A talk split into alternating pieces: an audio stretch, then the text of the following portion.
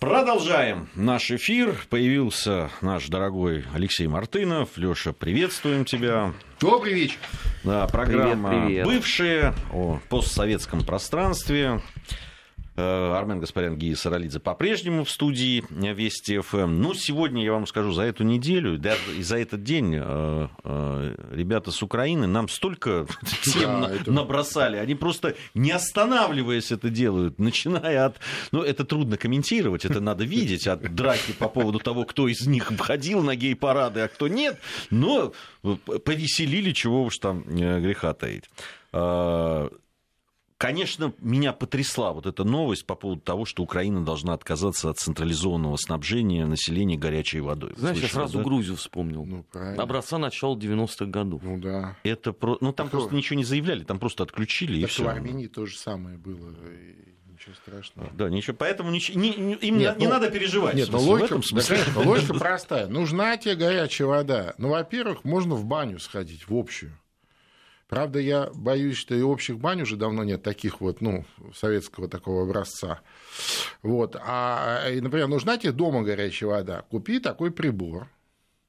Ну, правда, там электричество много жрет, и тогда надо за электричество платить. Ну, еще вариант, можно вскипятить тазик на этом самом. Газ нынче тоже. Блин, газ. Да. Ну, вот, ну, здесь, да, здесь как со всех сторон. Сказано экономить было. Здесь со всех сторон какая-то засада, да, согласен. Ну, тогда сиди без горячей воды. Ну, может, не все. Может быть, мыться не, там, раз в неделю, допустим. А то что это за барство каждый день мыться? Ну, тоже, да? Но объективно. Летом можно уходить в Днепр купаться. А или, зимой? Или на ставок. А зимой? Куда ходить купаться? А зимой, вообще, а зимой вообще не мыться. Зачем? И так холодно. Ты Конечно. что? Что не утки каждый день мыться? Что ты? Ну так, умылся холодной водой слегка, так чуть-чуть. Раз, раз во-первых, потом опять же закаляться. Ну, то есть здесь много плюсов. Мне, мне просто интересно, да, вот... Э, 21 век. Как, реагировать люди будут на это? Я же напомню, там 10 июня, если я не ошибаюсь, были, вступили в силу новые редакции закона о ЖКХ, угу. а, ну там о жилищно-коммунальных услугах, если правильно называть этот закон. А, значит, вследствие чего там эксперты говорят о том, что могут вырасти тарифы а, на коммунальные услуги там возвращается пеня на просрочку платежей, вводится абонентская плата за холодную и горячую воду, значительно расширяются полномочия поставщиков услуг и так далее. А, значит, эксперты э, считают, что эта законодательная инициатива может привести к росту тарифов услуг ЖКХ на 20-30%. Это к тому, что за последние годы стоимость коммунальных услуг на Украине в несколько раз. Ну, троекратно, если Ну быть. да, да, да, там процент на 300 где-то, 20. И вот на этом фоне вот э, там э, член коллегии Государственного агентства по энергоэффективности и энергоснабжению Мария Яковлева, вот она заявила о том, что Э, надо, должна отказаться Украина от э, централизованного снабжения населения горячей водой. Но она параллельно еще уже отказалась от 72 э, позиций в списке российских лекарств. То есть ну, уже, правильно. может быть, действительно ванна не нужна, надо о чем-то другом уже думать. Ну, правильно, потому что российские, они же дешевые. Какой смысл? Там бизнеса нет никакого. Меня, меня, меня знаете, что поражает? Вот, вот, та Лучше же... уж аспирин немецкий покупать сразу там. Который в два с половиной раза дороже. Какой в два? В четыре? Да, если не Нет, больше. Отпускная, если я имею в виду. А, ну, может Без быть. накруток. Ну, ну, это да. А так-то там четыре больше, там почти в пять та, раз. Та же самая Яковлева, да, вот она, э, когда говорит о том, что нужно отказаться от централизованного снабжения населения горячей водой, ссылается на европейский опыт, что в европейских городах отсутствует централизованная система подачи горячей воды. Ну, вполне может быть, кстати. Вполне, вполне, воз... Нет, это, вполне это, возможно. Это хорошее, да. что ли, опыт? Нет, во-первых, да, э, опыт. Не, может быть, он и хороший. Я, я не знаю, там, ну, только тогда надо уровень э, да, там, э, обеспеченности европейских жителей. Да, и... Ну, во-первых. Во-вторых, в ряде европейских городов отсутствует и централизованное отопление. Ну, зимой там обычно холодно ну, бывает. Централизованно, по-моему, нет точно. Я ну, в большинстве, ну, во-первых, этом... если что говорить о что? старой Европе. Это что значит отказаться от этого блага цивилизации? Ну, в Европе, кстати, там э, в основном, особенно вот в старых городах, э, это связано с тем, что там невозможно это просто физически сделать. Ну, просто в силу коммуникаций старых, там все, там нельзя копать, там какие-то значит, не, ну, а там специфика, архитектуры, там большинство много, много домов всего. принадлежат частным. Чему-то кто-то, да, да, да, кому-то что-то принадлежит, там, если кто-то один против, то ты этого не сделаешь, ну и так далее. То есть это можно было сделать когда-то вот сначала, как, кстати сказать, в советское время сделали вот всем, да, а, а сейчас этим можно всем пользоваться а вот кто-то берет и отказывается. Ну хорошо, отказывайтесь. Нет, она интересно, что она, она за, за этот... людей отказывается. Да, возвращайтесь туда, куда, в средневековье. Нормально, что? В чем проблема? Топите буржуйками. Вот нас обвиняют в том, что ну что вы вот, вот ну вот, вот так они. Ну, Согласитесь, ну разве можно проходить мимо таких новостей? Нет, а, ну... а ты расскажи просто, что было в Грузии, а то многие же просто не, не в теме. Как это происходило? Это же на твоих глазах было. Да, это на моих а глазах. А то нам все время говорят о том, что мы Не, ну когда краски. в 90-х, особенно, когда все рубануло, да все нет, перез... это, это было когда, не в 90-х. Когда буржуйками топили вот да, в квартирах. Это, это, это, это же было, это, это правда 92-й, 93-й год, нет, вероятно. Это, это, позже был. Это началось э, там в 90-х, э, в, в, самом, в 90-м. Да, да, еще да, при да. В конце советского, советского власти, конечно. конечно. когда, когда к власти пришел Гамсахурди да. и, и его э, великие э, ну, помню, пре- преобразователи. 91... А, в конце 90-го он пришел не, как раз. В, ну, 89-й год. 89-й. Да. Я уже просто подзабыл те времена да. золотые. Вот, 89-й, там, я, я уж не помню точно это, помню компания, вот, которая была тогда. И это, это а, ведь, собственно, апрельские события, да, вот начало апреля, 9 апреля, вот этот вот разгон знаменитый, это, он, собственно, стал стартовой площадкой для а, победы ну, Гамсахурди. Да, да, да, да, это вот было использовано по полной программе. Почему у меня всегда по этому поводу возникали вопросы, которые, да, там, Потому что до этих событий, а, по большому счету, в Грузии, ну, вот основной массой населения, и Гамсахурдия, и те, кто там был рядом, воспринимали все это маргиналами. Да, ну, такими да. маргиналами, а, и а, трудно было даже предположить, что еще пройдет совсем немного времени, и они окажутся у власти. Вот. А дальше, когда они пришли в, к власти, вот тогда все началось. Вот тогда просто было на твоих глазах, это первый раз, да, я, я никогда, ну, еще и молодым человеком совсем был тогда, и предположить, что государство может распадаться, или часть государства, да, как, какой тогда Грузия являлась, частью Прямо на глазах, в на глазах, времени, в на времени. глазах, сыпаться, когда, сыпаться, да, когда всё. там э, перестают э, э, там, продукты, да, там, самые элементарные, хлеб, там, да, ну, вот да, такие да, молочные продукты исчезают просто. А, когда пропадает цены, свет. да, цены это пропадает, там свет начинают на улицах, вырубаться да. свет не на улицах, а вообще просто ну, цел, целыми веерные отключения. Когда вдруг в какой-то момент ты понимаешь, что горячей воды больше не будет. А иногда и вообще никакой воды не будет. Ну да, да. да когда вводятся карточки, допустим, да, на тот же хлеб на покупку, но его не завозят, потому что нет электроэнергии на, э, на хлебзаводе. На хлебозаводе. Совершенно точно. И так далее. Понимаешь, это все. И когда но это же это, все, кто был в Грузии, э, мне правда, я каждый раз, когда рассказываю это вот в Москве людям, это, они в это не очень верят.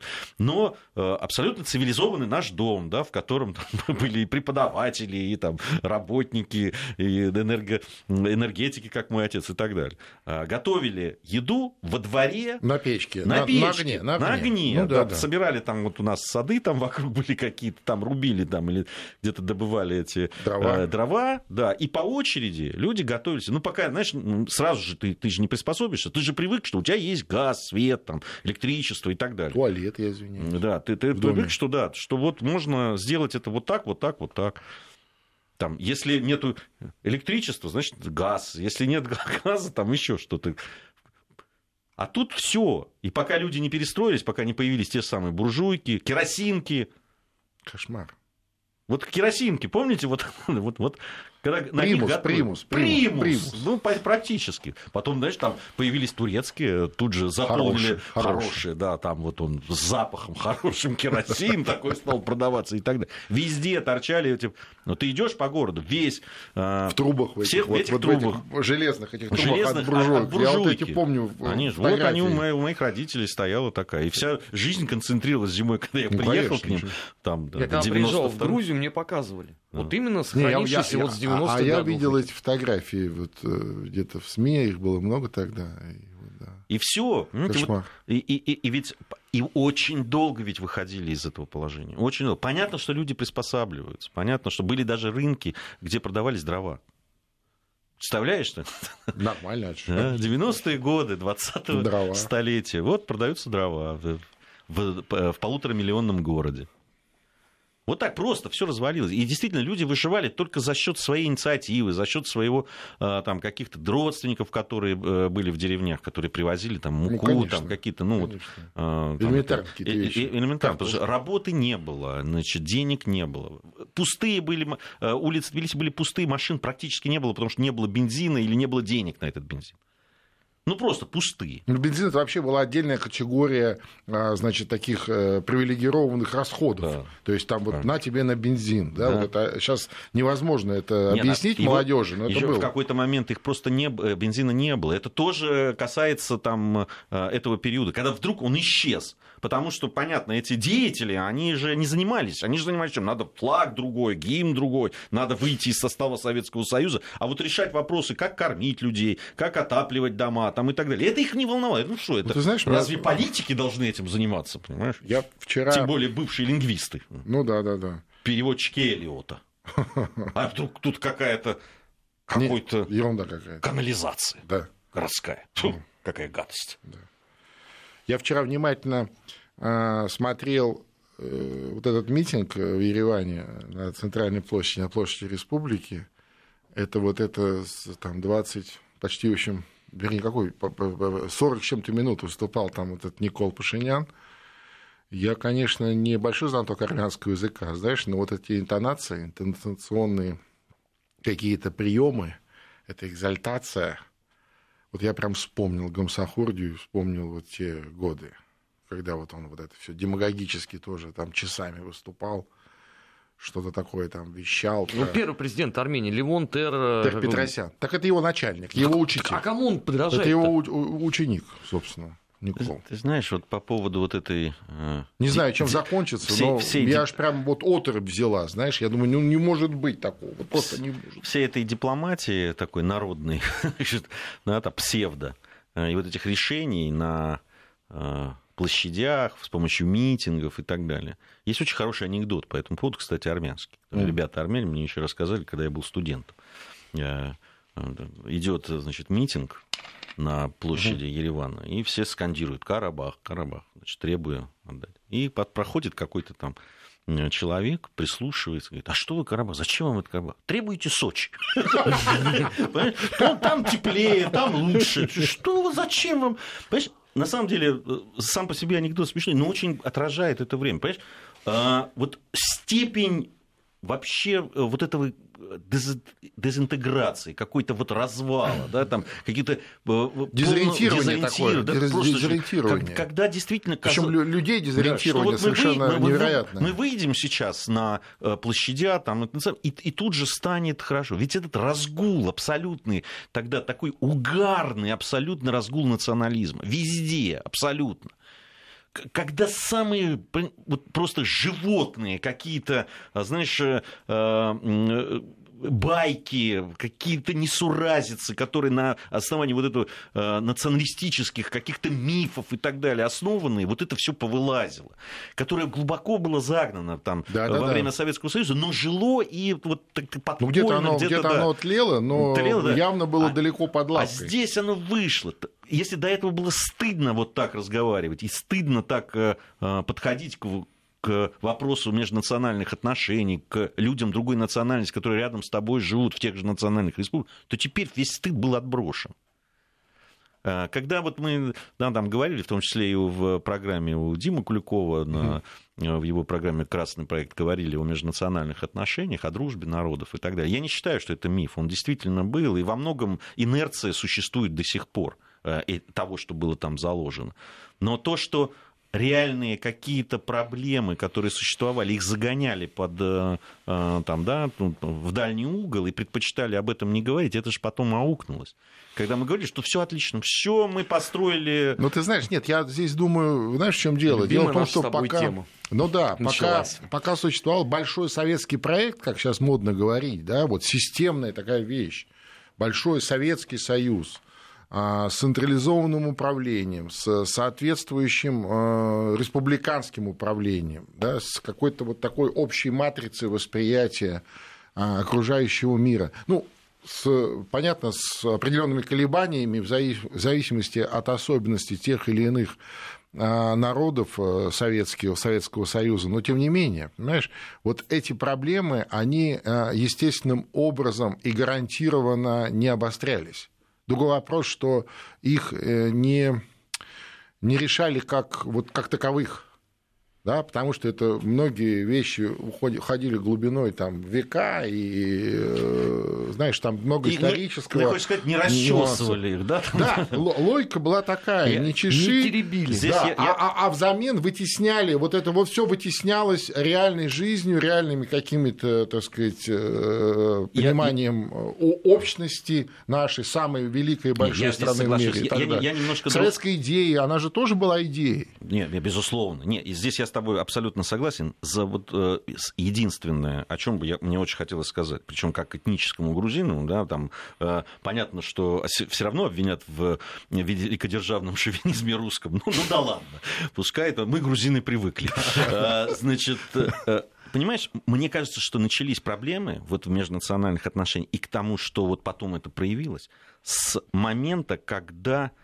э, значение и роль русского народа, да, вот в этом объединении Советского да. Союза, стали просто, ну, на мой взгляд, э, просто искусственно преуменьшать согласен, и загонять. Согласен полностью. Нет, более того, а, а, об этом нельзя было говорить. Это было сразу вот, вот да, ни в вот коем это случае. Был, да, это ты великорусский да, шовинист. Да, да, да, да, да, да, это, извините, это надо начинать с Ленина и Сталина. Ну. Два человека, которые это и затеяли в том виде, в каком это было. По поворот-то был незначительный только в 1945 году, когда Сталин этот тост э, произносит. Но все-таки он был. И он был даже он чуть был, раньше, наверное. Он был. Но он... заметь, что потом в 60-х годах опять начинается то же самое. Ну, опять вот... не надо выпячивать русский народ как государство образующий. А, вот э, э, когда это стало вот в той форме, в которой я думаю, что, ну, на мой взгляд, может быть, я просто помню больше из этого, да, это конец 70-х, 80-е годы, это повышение роли национальных кадров, это, а, да, вот это вот искусственное абсолютно надувание значения да, вот этих а, национальных кадров в республиках и так далее. Вот прямо, ну, прямо накачивали это.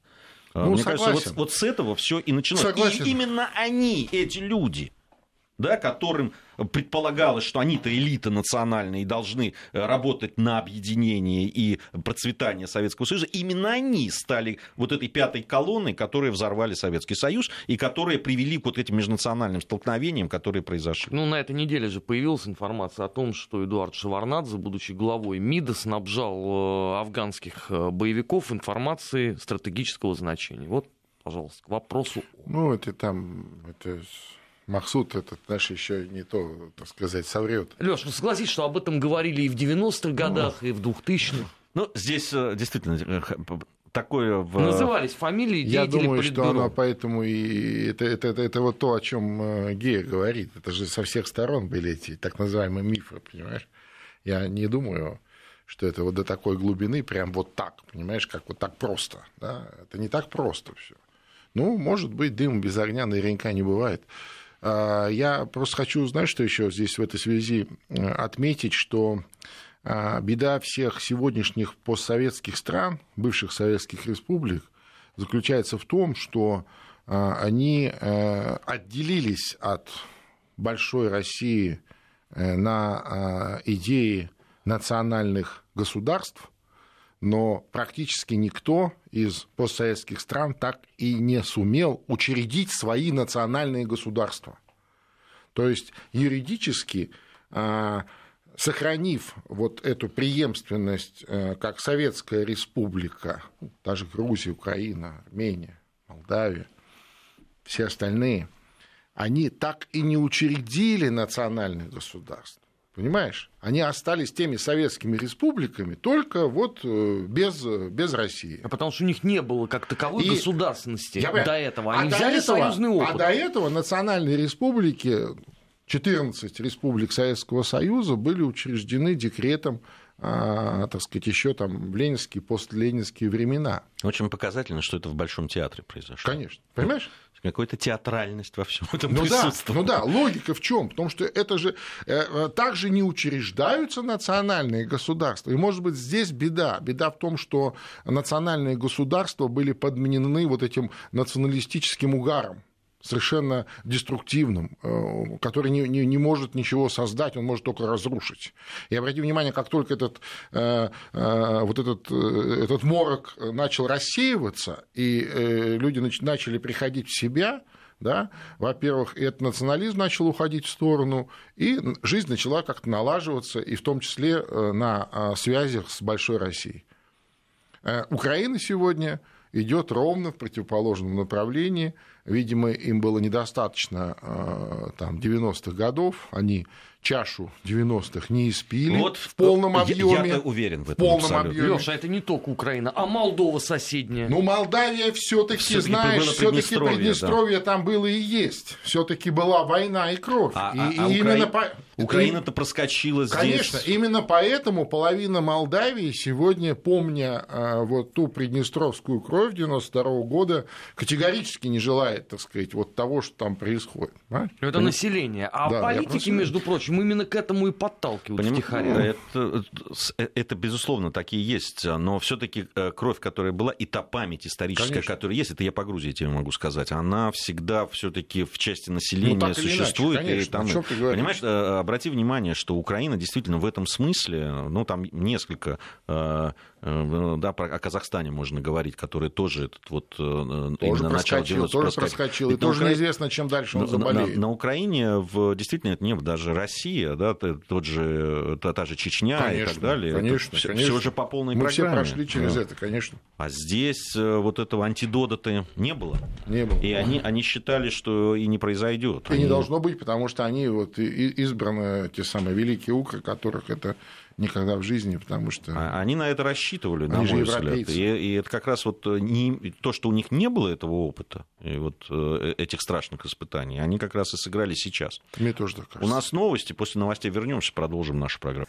18.34 в Москве. Как они там выясняем в компании Алексея Мартынова, Армена Гаспаряна, Гии Саралидзе. Э, говорим о постсоветском пространстве. Именно этой теме посвящена э, программа наша.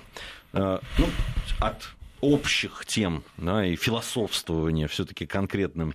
А никакого философства не было. Это было, ну, извините, изучение практического опыта ну, да. одной страны и, и объяснили, что предстоит другой. В чем здесь философствование? Да, куда, куда она идет? Да. Да, да и... Причем семимильными шагами. Причем это воспоминание очевидца событий. Да. Никакое философствование. Ну, э, философствование я имею в виду как раз да, там, какая-то рефлексия на тему э, в данном случае. Э, не знаю, поможет это. Судя по всему, не помогает, потому что э, ну, 4 года уже... Да пятый уже идет. Уже пятый идет, да, тому, что вот происходит. Я уже не говорю о, о тех процессах, которые шли и до 2014 года. Ведь ну, то, что да. произошло, это там же шла подготовка к этому. Конечно. А, такая активная. Нет, нет, нет. Они к этой цели шли уверенно, поступательно, и, и там не один десяток лет, так что получили то, что получили. А, очень, конечно, порадовало заявление украинское о том, что они обвинили в прессу американскую, а конкретно там Вашингтон Таймс и какие-то еще другие издания в том, что они льют воду на мельницу, значит, э, российской пропагандистской машине. Нет, мне больше всего понравилось, как именно они оправдались перед американцами за продажу двигателей Китаю. Если мы продавать не будем, продаст Россия.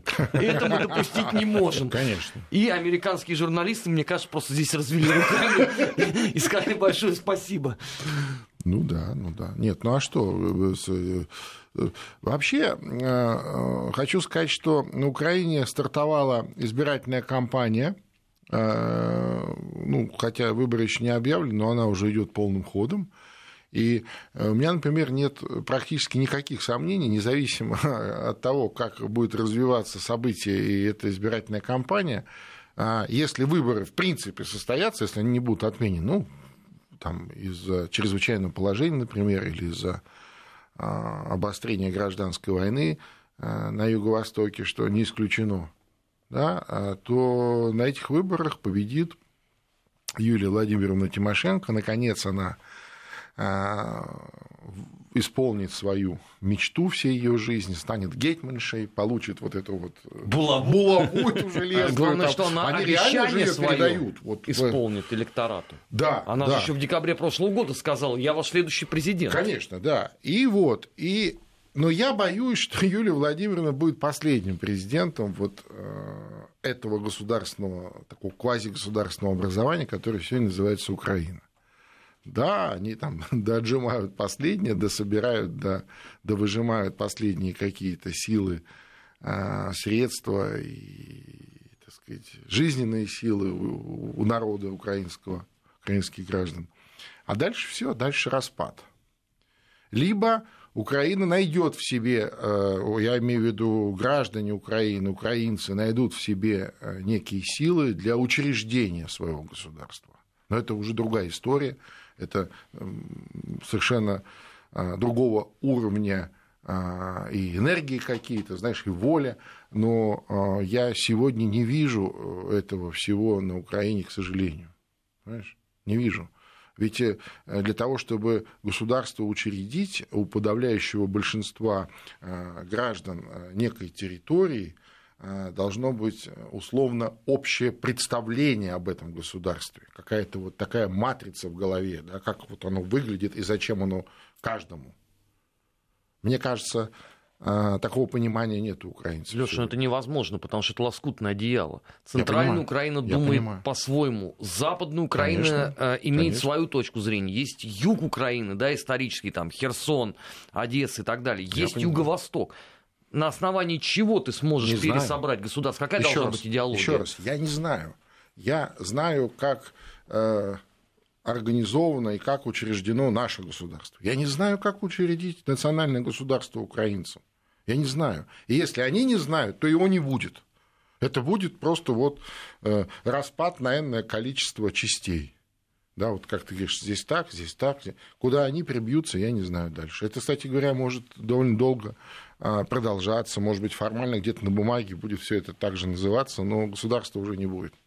И... То есть это югославский такой сценарий, да, после войны условно даже там сербов с хорватами, я, дальше идет Я думаю, что даже вот... пожестче, чем югославский, потому что югославский там все-таки, ну, более-менее понятно, там, а, собственно, там хорваты это хорваты, понимаешь, там сербы это сербы ну, условно. Там единственное, что от э, Югославии сохранилось такое вот многообразное, наверное, Черногория, да, где там и, и сербы. Не, ну там сербы. почему были самые большие проблемы в Боснии и Герцеговине? Потому что там компактно проживали мусульмане, Конечно. проживали хорваты и проживали сербы, да, православные. Ну, да, я, вот, я, я об этом и говорю. Вот здесь там, там самое такое. Я об этом и говорю, а здесь-то пожестче все. И, гораздо и там э, были проблемы с, э, э, с той частью Хорватии, где сербы, сербская краина, где была, и да, там, ну, да. откуда их просто изгнали. Вот и все. Да. И здесь что ждет в этом смысле Украину, только можно только предполагать. Вот, а, ну, можно много там вот таких вот мелких каких-то да, событий, которые характеризуют то, что происходит в Украине, приводить. Но они вот просто укладываются в то, о чем мы уже сказали. Однозначно. И если вот такой воли не будет, воли э, людей, воли народа, да, ну, граждан, то никакая Европа их не спасет.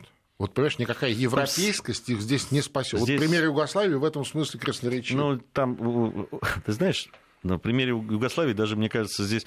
Там-то у Европы было абсолютно четкое понимание, Конечно. чего они я, хотят. Я об этом и говорю. А в случае с Украиной у них нет этого понимания. Конечно. Они вообще дистанцируются Сейчас, может быть, конечно, какие-то подвижки есть. Я вот пока ехал в студию, слушал вот предыдущий час эфира, где вот Каврат, а Алексей Мухин э, сидел на этом же э, кресле.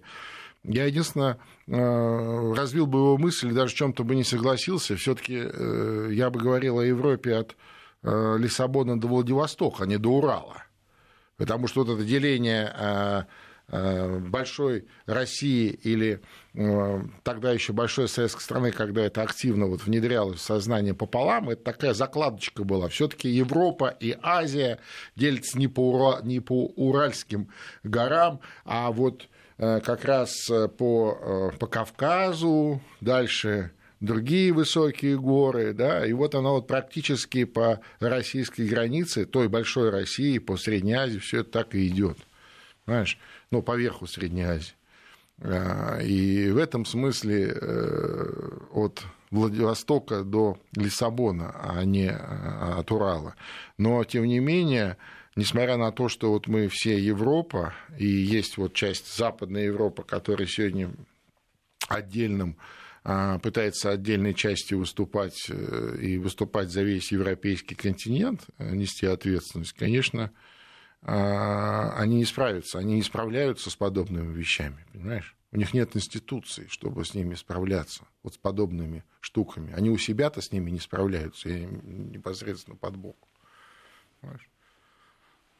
Не знаю, мне кажется, что Украина обречена в этом смысле. Если вот еще раз национальное сознание, а национальное сознание это не национализм, это вот тоже заблуждение. Это вот то, о чем ты говорил предыдущей части по поводу вот этого стыдливого замалчивания роли э, русского народа, создавшего великую Россию, да, вот великую, самую большую страну, самую многонациональную. Ведь все народы пришли к русским не потому, что вы в Россию пришли, не потому, что здесь кто-то, там, знаешь, субсидии платил или кредиты невозвратные раздавал, да, там, э, сотни лет назад, а совершенно по-другому совершенно по-другому, потому что разделяли вот то понимание самого огромного а, пространства, на котором создали общее многонациональное государство. Но а, то, что а, его создали русские, никто никогда не сомневался. В том числе и вот в тех национальных республиках, которые пришли в Россию позже. И э, это вот то же самое, понимаешь? Это то же самое. Э, вот это ой, ой, а вдруг нас сейчас националистами посчитают, вот, значит, и вот не дай бог об этом говорить нельзя. А национальное сознание это другое, это не национализм. Национальное сознание это понимание вот того а, или, а, скажем, наличием матрицы государства в голове каждого гражданина, вот, в государстве, в котором он живет. Понимаешь? И тогда это его государство. Тогда он его защищает, строит, значит, содержит, кстати сказать, а не наоборот. Из него там высасывает, ворует постоянно и относится как а, такой, знаешь, этот потребитель, потребитель, знаешь, такой вот, ну, типа вот я здесь живу, значит, вы мне должны. Ну, мы же часто это видим. И, кстати, не только на примере, там не обязательно приводить пример Украины в данном случае. Там есть показательные Да вещи. везде так. Да, там, э, тоже у нас, э, да, там люди на поверку оказывающиеся казнокрадами, негодяями, да, и там по большому счету под, э, работающие против государства, а они там бьют себя в грудь, называют себя там главными патриотами и так далее. Здесь все по делам и по тому, как ты относишься к государству и как ты понимаешь себя в этом государстве. Совершенно точно. Совершенно точно. А если ты, у тебя такого представления нет, то у тебя и государства нет. Алексей Мартынов у нас сегодня э, в программе «Бывшие». Продолжим совсем скоро. У нас информация о погоде и региональные новости. Затем вернемся. 18.47 в Москве. Продолжаем нашу программу «Бывшие» о постсоветском пространстве, о том, что происходит на этом самом пространстве. Алексей Мартынов, Армен Гаспарян, Гия Саралидзе по-прежнему в студии Вести ФМ. Э, в прошлой программе я точно знаю, что вы обсуждали тему Белоруссии. Было. Вот, но не, э, она не затухла. Наоборот, на этой неделе да, даже э, сегодня... президент Беларуси Александр Лукашенко поменял состав правительства. Сначала ну... он прямо так его разогнал, я бы сказал, прямо в прямом эфире. А вот, э, а сегодня стало известно... сегодня поменял, Да, премьер-министр, новый там глава Банка развития Сергей Румас, назначен премьер-министром. Ну, это тоже такой банк интересный, кстати. Первым же... вице-премьером руководитель аппарата Совета министров Александр Турчин фамилия, конечно, нехорошие ассоциации. Знакомая фамилия. Вот, вице-премьером стал посол Белоруссии в России, что тоже интересно, э, Игорь э, Петришенко. А вот, э, он будет отвечать за социальную сферу. Там интересно, что Лукашенко сказал, что вот это основа, а дальше вам там определят в правительстве, как вы распределите эти обязанности. Вот он как бы контуры обозначил, и теперь у Белоруссии новое правительство.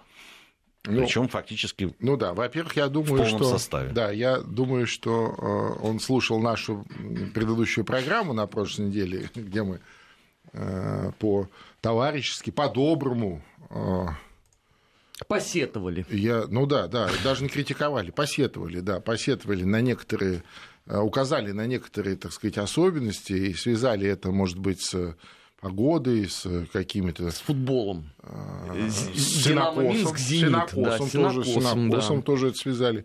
Вот. А это первое. А второе, безусловно, да, безусловно, футбол. Футбол как-то вот на этой неделе сбалансировал в обратную сторону.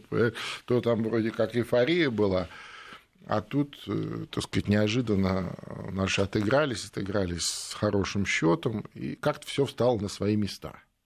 Сразу такое трезвление – полная а, отставка правительства. Но вот единственное, я говорю, вот этот банк очень интересный, банк развития а, Республики Беларусь, это же банк, насколько я понимаю, а, по настоянию МВФ в свое время создан, ну, как условие для получения каких-то, так сказать, там, траншей, денег и распределения, контроля на всякие инфраструктурные проекты и так далее.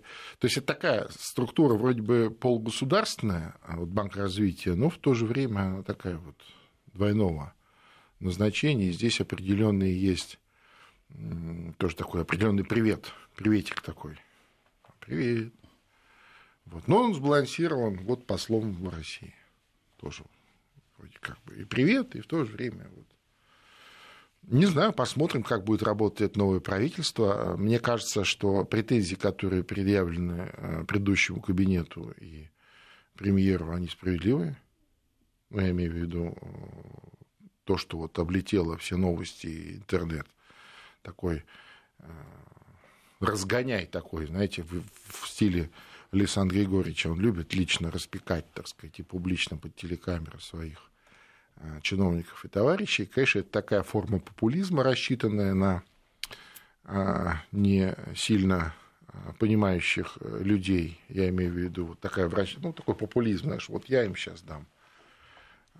И те, кто распекаемые сидят с соответствующими, так сказать, выражениями лиц, кивая, понимая, что это такой спектакль.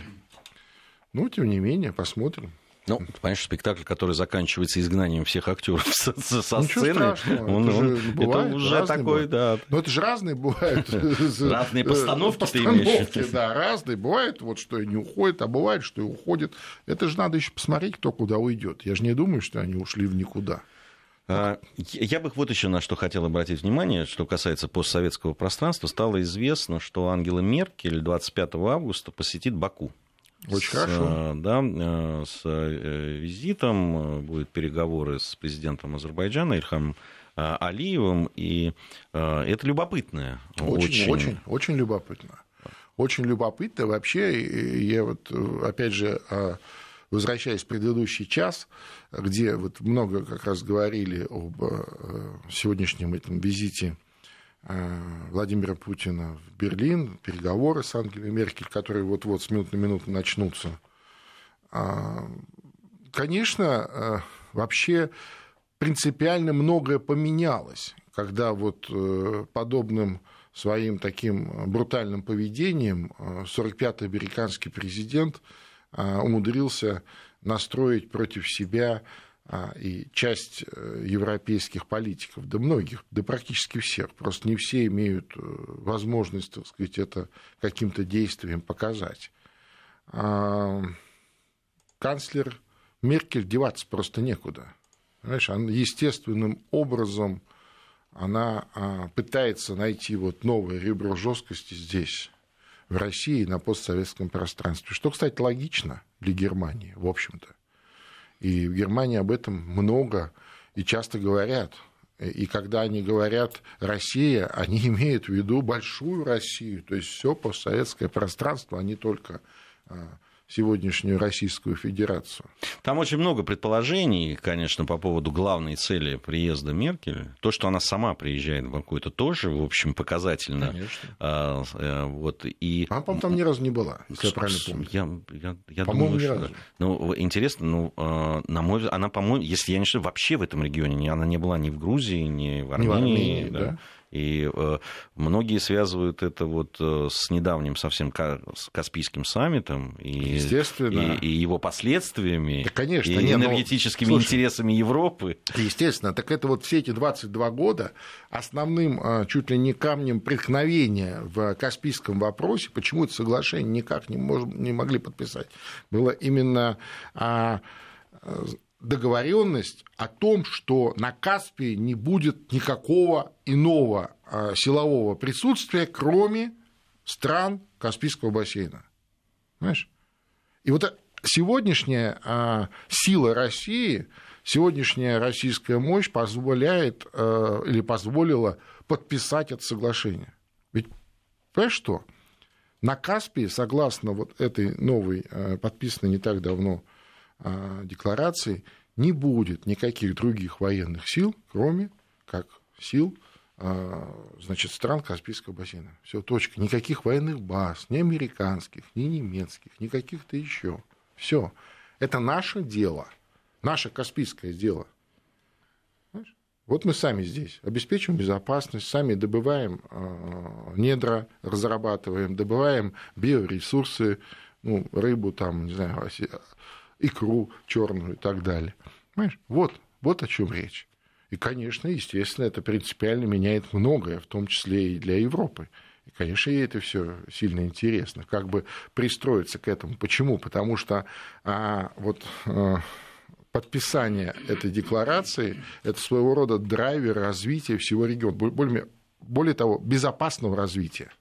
А, очень беспокойного региона, который изобилует а, энным количеством конфликтов. Кстати сказать, несмотря вот на то, что вроде бы не вполне а, вписывается, но я считаю, что вот эта Каспийская декларация дает серьезный повод и шанс урегулирования Карабахского конфликта. Спасибо большое. Об этом в следующих программах еще подробнее поговорим. Спасибо всем. Слушайте радиостанцию Вести ФМ. Спасибо.